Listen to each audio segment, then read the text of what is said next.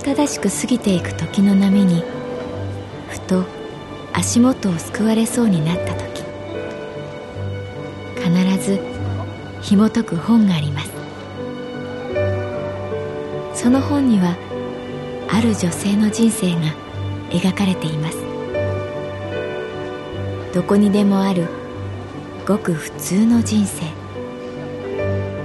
でも本の中の彼女に出会うと心の湖に波紋が幾重にも広がるようにゆっくりと優しい言葉が満ちていきます。今日はどんな彼女に会えるでしょうか？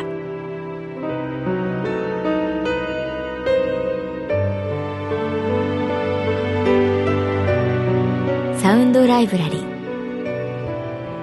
世界に一つだけの本。朗読は私木村多江がお送りいたします。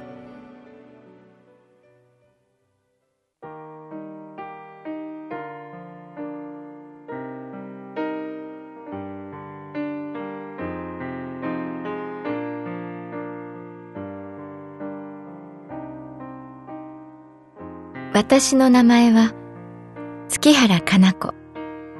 38歳。旅行会社に勤めている。何を自慢するかでその人の限界がわかる。大学時代バイトしたハンバーガー屋さんの店長はそう言った。その人駒沢さんは30代後半の男性で鼻の右横に大きなほくろがあった。所詮とか結局という枕言葉をよく使う物事の暗い方を眺めてしまうタイプの人だった。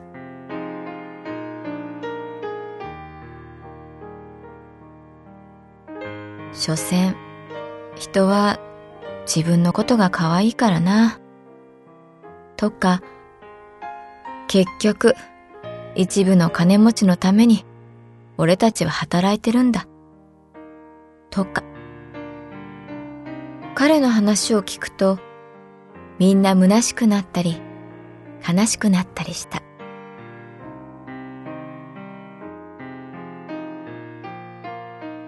どういうわけか、私は彼に気に入られた。思い過ごしではない。明らかにシフトの融通を聞いてくれたし、何度も食事に誘われた。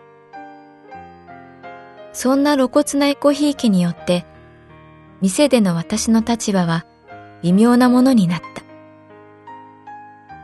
みんな私の前では店長の悪口を言わなくなったし、なんとなく私に話しかける人はいなくなった。別にこの店で生きていこうと思っていたわけではないので、淡々と仕事をこなし、終わるときちんと挨拶をして帰宅した。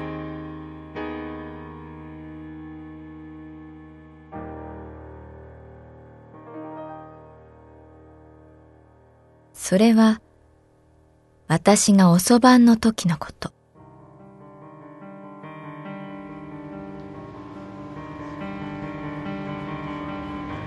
深夜0時店長に「お疲れ様でしたお先に失礼します」と言って店を出た。酔ったサラリーマンが終電のためにふらふら走っている。ガードレールに腰掛けたカップルが抱き合っている。商店街の街灯はどこか疲れて見えた。さっきから背後に気配を感じていた。そう。私は誰かにつけられている。いきなり道路を渡ってみる。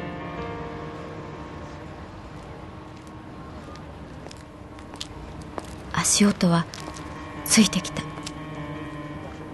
思い切って後ろを振り返ってみた。黒い影が電信柱に隠れたような気がする。これから近所に住む友達の家に泊まらせてもらうことになっていたけれど路地に入る勇気がなかった。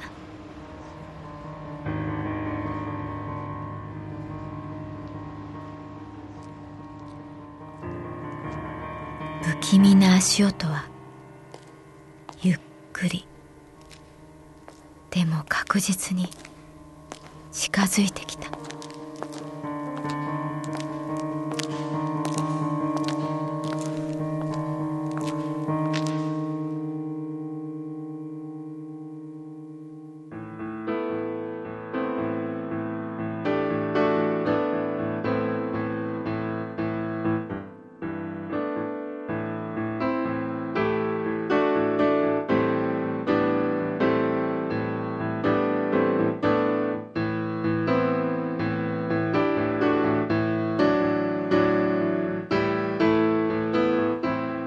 つくと商店街に人がいなかった。いきなり通りの明かりが一気に消えた。まるで誕生日のろうそくのように。革靴の足音がだんだん大きくなっていく。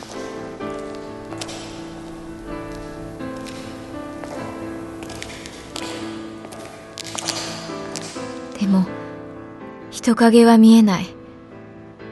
私の恐怖は溢れそうだった。ハンバーガー屋さんに戻ろうと思った。このまま友達の家に行く気力がない。通りを渡って私は走った。背後の足音も走っ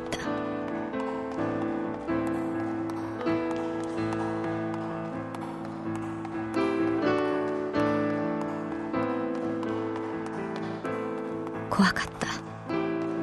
ハンバーガー屋さんはまだ明かりがついていた。店に駆け込む。モップで掃除をしていた店長に鉢合わせて私は大きな声を出してしまった。それはわーとかキャーとかもはや言葉ではなく叫びだった。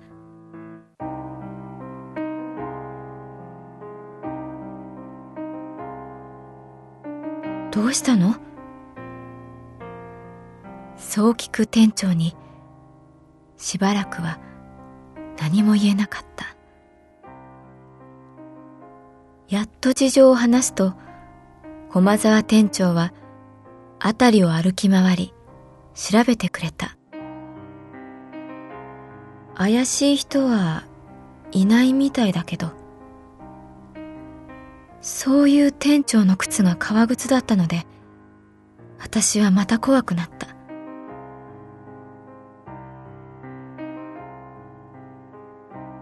今店に二人きり店長と二人きり。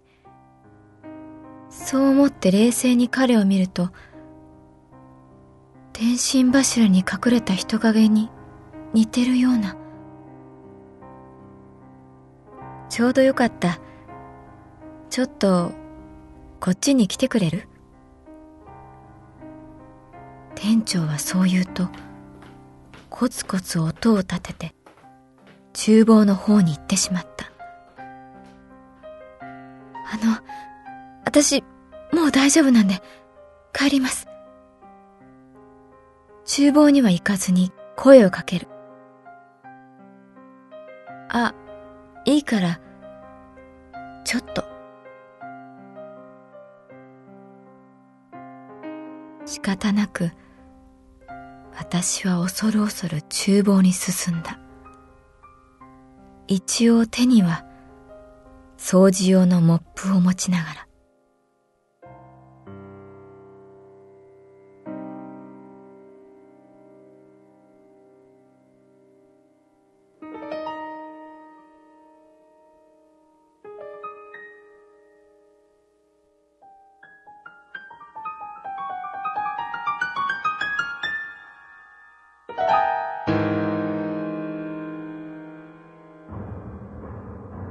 薄暗い店の厨房まず店長の背中が見えた何かを必死に作っている私はモップの絵をしっかり握ったまま進む。これなんだけど、いきなり店長が振り向いた。私はびっくりして、思わずモップを高々と振り上げた。月原くん？店長の両手には、ハンバーガーが乗っていた。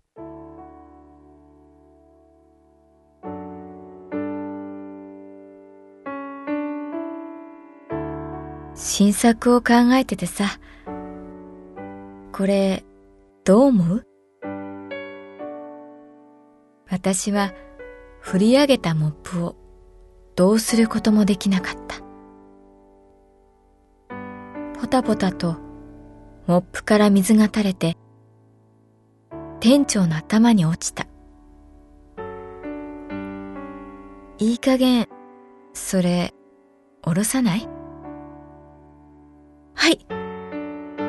手元が狂って、下げたモップは完全に店長の頭の上に、あっちゃ、やばい、と思ったけれど、突然、店長が笑った。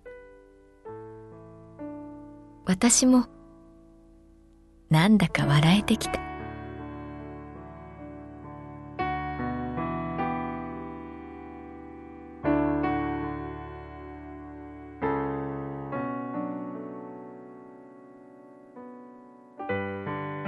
ひどいな。すみません。僕が犯人だと思ったの？はい。あ、いえ、すみません。所詮、そんなもんなんだよな。一気に空気は和らいだ。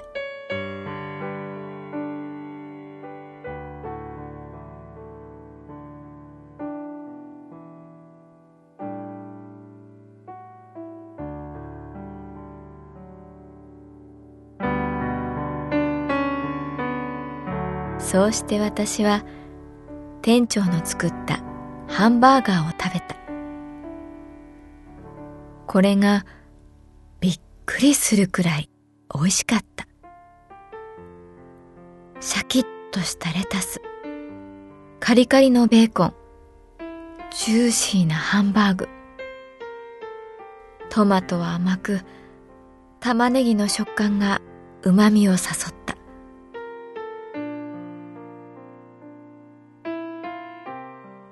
しい。とだけ言うと、新作って言ったけど、嘘。ここはチェーン店だから、これは出せないんだ。と、店長は目を伏せた。俺の実家、昔、洋食屋さんやっててさ、ハンバーガー出してたんだ。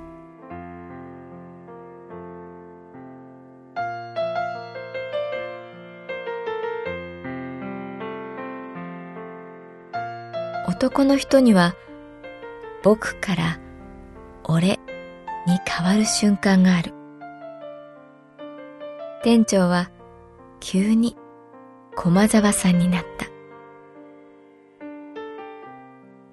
この店終わるとさ、俺、いつも一人で作ってるんだ。自分のハンバーガー。今日のこれ、結構いけるだろ。はい。本当に美味しい。ここで駒沢さんは急に店長の顔に戻って、結局さ、人間は何を自慢するかで限界がわかるもんなんだ。と言った。今の俺にはこのハンバーガーが限界だ。